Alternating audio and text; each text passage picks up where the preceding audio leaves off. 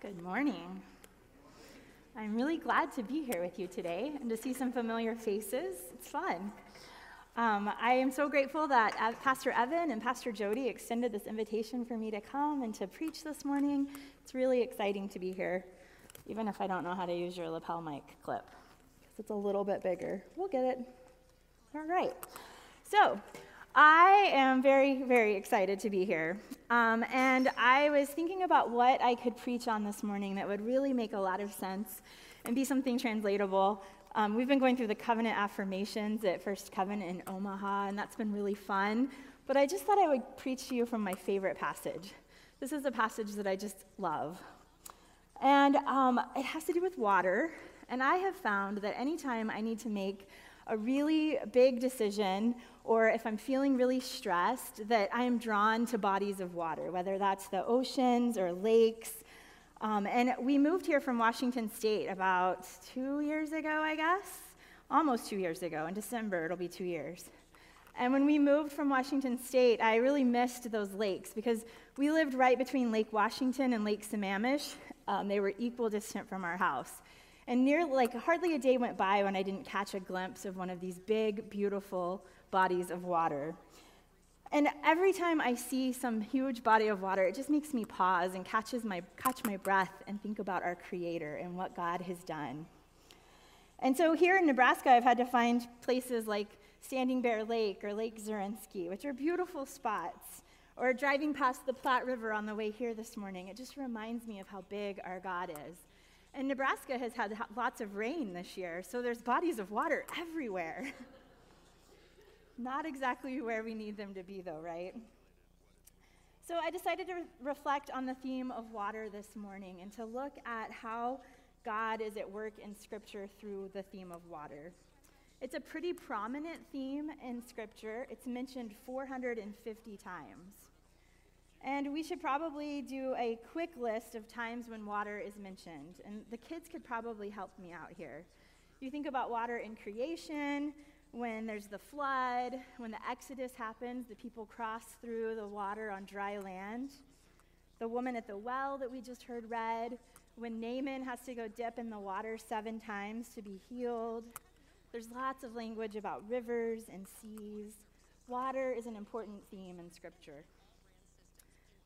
And today I want to look at water as sacrament, water as chaos, and water as mission. And I love this idea of water as sacrament. And we use the sacrament of baptism in the Covenant Church to remind us what God has done for us in our lives. And Jesus came to this village where his followers were off baptizing people. They were introducing people to the kingdom of God, they were doing the work. Jesus is alone he comes to this village. And baptism is still an important part of our Christian worship practices. It's a sacrament, it's a visible, tangible experience of the invisible grace. It's a mystery that we can't quite explain what happens when that water is sprinkled on our heads or when we're immersed, whether that happens when we're an infant or a small child or a teenager or an adult. We can't explain exactly what it is when that what happens. It's a mystery. But we make vows as a church to care for that new believer. We make vows to God to follow him. It's a commitment to passing faith on to the next generation, to make new disciples. It's following the example of Jesus. I remember well when I was baptized. I was about 10 years old, I think. My mom's here, she would probably know. But when I was about 10 years old, my brother and I were baptized together because you had to be, I think, eight to get baptized. So I had to wait for my little brother to turn eight because he wanted us to be baptized together. And it was just this really beautiful moment after we went through our class with our children's pastor and we practiced our testimony and we picked out our favorite verse and we declared that we wanted to follow Jesus for the rest of our lives. And I can look back and I can remember that water. I can remember how it felt. We went to a really big church that was actually like a hot tub jacuzzi thing. And I thought that's what everybody did. I haven't seen that since. it must have been pretty unique. but um, it was just a beautiful moment when we dipped our feet in the wa- waters of baptism. And in covenant orientation, um, I grew up Southern Baptist, and so I went to Fuller Seminary on the West Coast, and when I found the covenant, they made me take some more seminary classes through covenant orientation to find out about this amazing denomination that we're a part of. And we had a class where we got to remember the waters of our baptism. And it was a beautiful moment for me because there was just a bowl of water in the middle of the room. And we got to dip our hands and let that water run through our fingers as we remembered what it was that Christ did for us on the cross and through his resurrection, how he taught us to live and to follow his example. And I was just remember being especially touched at the moment when I thought, wow, with the cycle of water, the water in this bowl very well could have been the exact same water that Jesus was touching. Because water is like that, right? It goes all over this planet, it just moves all around. And so I remember thinking, wow, this could be the same water that Jesus touched. And I'm touching it now, and I'm remembering that God hovered over the waters at creation just like he hovers over my life. Just like Jesus hovered over the woman at the well. I loved hearing that how water connects us all. I love thinking about how what we do upstream impacts countless people downstream. We receive the invisible grace of God as it washes over every part of our lives and changes us. We're never the same after we experience that. The old has gone, and the new creation has been revealed. And while the disciples of Jesus are off baptizing new followers of Christ, Jesus stops by a well in the middle of the day and has one of my favorite interactions in Scripture. And this is where I want us to think about water as chaos. The storms in our lives often cause chaos. And the Samaritan woman is at the well in the middle of the day, all alone. And if you live in the desert, you know that high noon is not the time to go do hard labor, right? It's hot. It's, the sun is right above your head, and it's, it's actually unsafe and deadly to do this, right? Anybody with any reason would avoid doing hard labor, like pulling up heavy water and lugging heavy water jugs a mile back to town. You wouldn't do that in the hottest part of the day. And it makes you wonder why she didn't come in the cooler parts of the day, why she came alone, why she didn't come with friends. But Jesus knows that she is struggling. She know, he knows that she has experienced turbulence in her life. And for this wa- woman, water may have represented chaos or storms. In seminary, I had the opportunity to take a Hebrew exegesis class with my favorite professor, and she let me pick whichever book I wanted to focus on. And so I looked at the book of Psalms. And as I translated a lot of Hebrew that I don't think I could still do today as well, maybe a little bit, but as I translated all of this, I was just struck by how often the Psalms talk about water as chaos. Psalm 69 says, Save me, O God, for the waters have come up to my neck. I sink in the miry depths where there is no foothold. I have come into the deep waters. The floods engulf me. I am worn out calling for help. My throat is parched. My eyes fail looking for God. But I pray to you, Lord, in the time of your favor. In your great love, O God, answer me with your sure salvation. Rescue me from the mire. Do not let me sink. Deliver me from those, wa- from those who hate me. Deliver me from the deep waters. Do not let the flood waters engulf me or the depths shallow me up. Don't let the pit close its mouth over me. That's pretty powerful language. This person is struggling to see God, and they literally feel like they're drowning. They can't touch the bottom anymore. And yet they cry out to God. And this woman at the well probably felt like she was sinking. Jesus acknowledges her pain and he reaches out to her. He knows that her life has not been, been easy. When we hear Jesus say, You have five husbands, and the man you live with now is not your husband, I think we need to be really careful to remember what life was like for women back in the day. To our American ears, that statement could reflect that maybe she has commitment issues, or maybe she could benefit from some really good marriage and family therapy or counseling. I've even heard it preached that this woman was the epitome of immorality. But I think that this woman's story is one that is full of pain and heartache and sorrow. Women didn't really have the option to divorce their husbands back then. So it's more likely that this woman had either experienced the death of her husbands or had been discarded for not being a good enough wife. Maybe she struggled with infertility. Maybe she was battling terrible, debilitating depression and just couldn't get out of bed in the morning. Maybe she made terrible meatloaf. We don't know the reason. We don't know why these men had cast her aside. But Jesus is not condemning her with his acknowledgement about her living situation. Jesus had no problem telling people to go and sin no more, and he doesn't say that to this woman. Instead, he speaks directly into her chaos, the storms in her life, and he names them. She must have felt like her life was about to wash out to sea when Jesus gave voice to her struggle and named her pain. I have lived a fairly privileged life my parents worked hard to give me a safe and happy childhood. I had all of the bikes and slip and slides and new shoes that a girl could ever want. And I had the option to go to whatever college I wanted. My mom made me study and do all my homework, so I was well set for that. I was able to jump into seminary with just the next step. I married a really great guy, and I have two super adorable kids.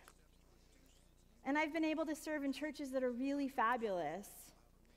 My life has been very blessed. In fact, if I just put a picture on Instagram, it would say hashtag blessed.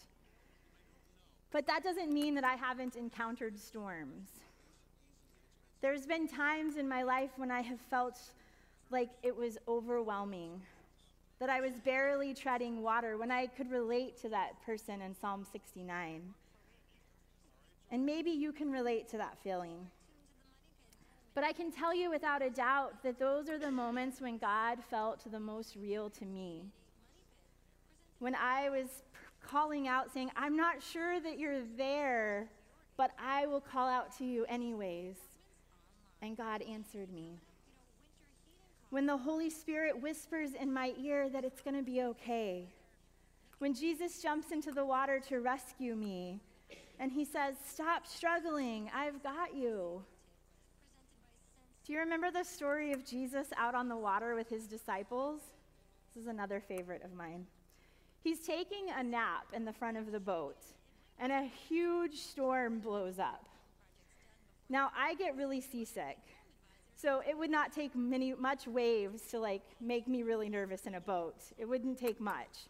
But these dudes were fishermen. So I'm guessing that when they say it was a big storm, that it was like a big storm. They knew what to do in the water, they knew how to handle their boat. This was a big storm, and they were scared. They woke up Jesus and they said, How can you be sleeping at a time like this? Don't you care if we die? People call me dramatic. I don't think I've ever gone that far to shake someone and say, Don't you care if I die? Jesus stood up and he spoke to the waves. He doesn't say anything to his disciples, he speaks to the chaos and he says, Peace, be still. And scripture tells us that the storm instantly stopped. The disciples looked at each other and they said, Who is this? That the wind and the waves obey him. And I think this should get the award for the best rhetorical question in Scripture because, duh, he's God. The same God that the psalmist is crying out to rescue him is the same God who reached out over those waters and said, Peace, be still. He said, I am sinking in the miry depths. Save me from the overwhelming waves. Don't you care if I drown?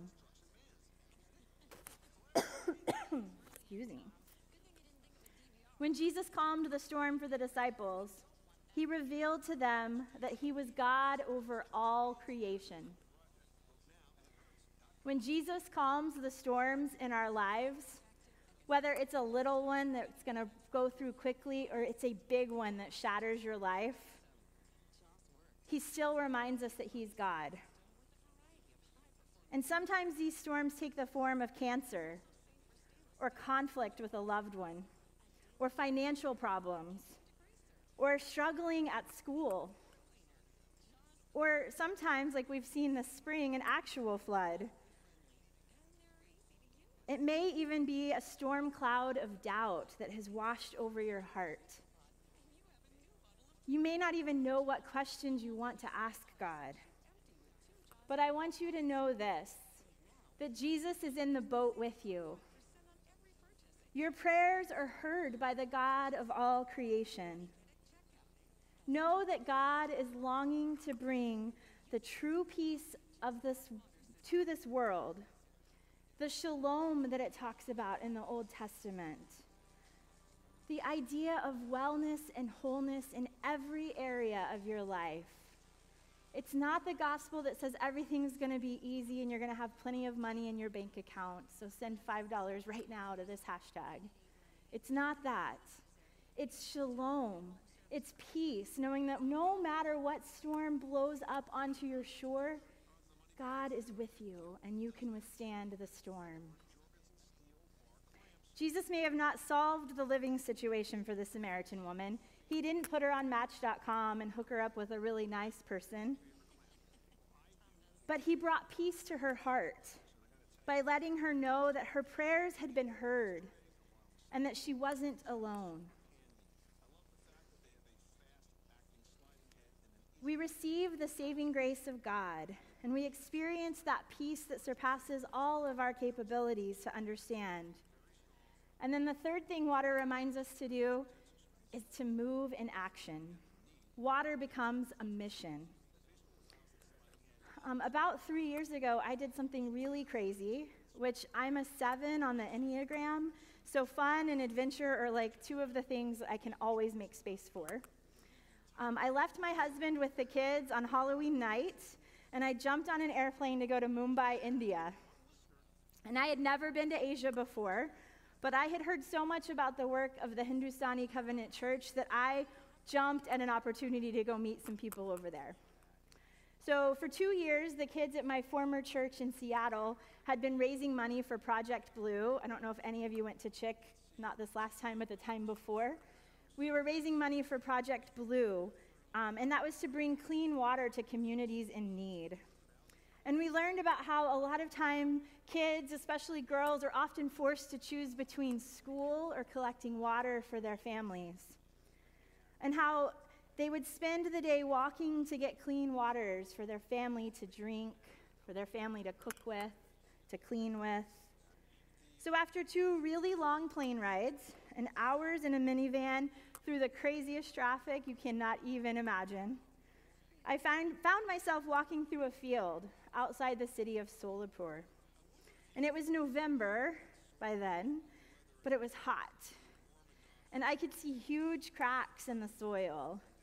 And there were lots of spiky plants around. And it felt like a hot Texas afternoon. I asked if they had any rattlesnakes, kind of half joking, and they said, Oh, no, no, no, just vipers. We came over a hill and we rounded a corner to see a small house in the distance. And these beautiful women came out to greet us, and they were dressed in saris that were just beautiful colors and sparkles orange and red and greens and blues. They placed small dots on our foreheads as a blessing. They told us that water is life that's what they wanted us to know that the water is life. And then through the interpreters, they shared how the Hindustani Covenant Church had helped them by digging a deep water reservoir, like a cistern, to help collect the rainwater so that they could grow crops over a longer season. She grew tomatoes and onions and spicy peppers and maize. We sat under a tree on a blanket and they told us about how this water had changed their lives. I told them that with all of these things they laid in front of me on the blanket, all we needed was cilantro to make some really good salsa. And the next farm we stopped at, one of the little boys who had been kind of following us around throughout the day handed me this huge armful of cilantro that he had found. Their hospitality was truly overwhelming. And then we stopped at a school, and we were surrounded by hundreds of adorable little kids in their uniforms, and they were so excited because it was the very first day that their water well was going to be opened. A brand new pump had been installed. And they were so proud of this pump because it was a Swedish missionary who designed the pump model, and they wanted us to know all about it. And this would provide clean, safe drinking water for the kids while they were at school, a place for them to wash hands, a place for them to fill up their water bottles. Can you imagine going to school and not having access to clean water all day?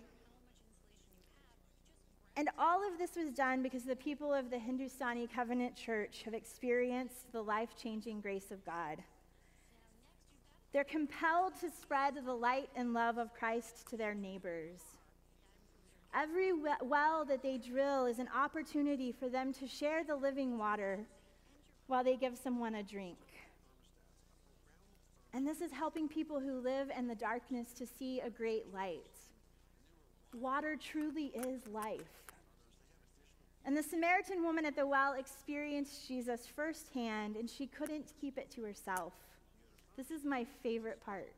Are you ready? You don't look ready. Okay. This woman who went to the well all alone in the heat of the day to avoid everyone because she was so covered in shame. She ran back to the town and told everyone about Jesus. How incredible is that? Instead of hiding from people and covering up and avoiding, she ran to the people to tell them about the living water that she had experienced.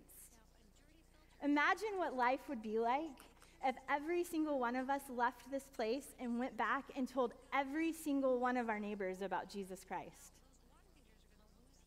Would your church look different next Sunday? Maybe. Would people's lives be transformed? I think so. Pretty sure. At least one life would be. We don't know what this woman said to her neighbors or how the Samaritans were changed, but we know that there was an impact made. And I love that she went to introduce them to the life changing good news of Jesus Christ, to preach about the peace that Jesus brought to her storm filled life because her life was changed by an interaction with Christ.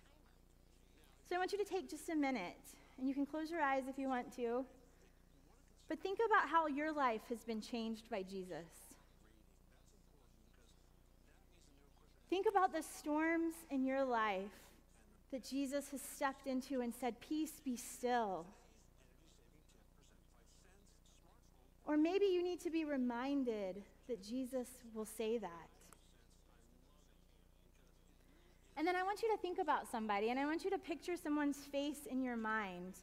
Somebody who you might encounter this week that needs to hear your story, that needs to hear about how you have encountered the grace of God, how you have seen the peace that has come through the storms.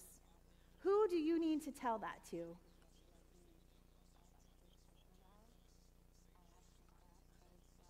Let's pray.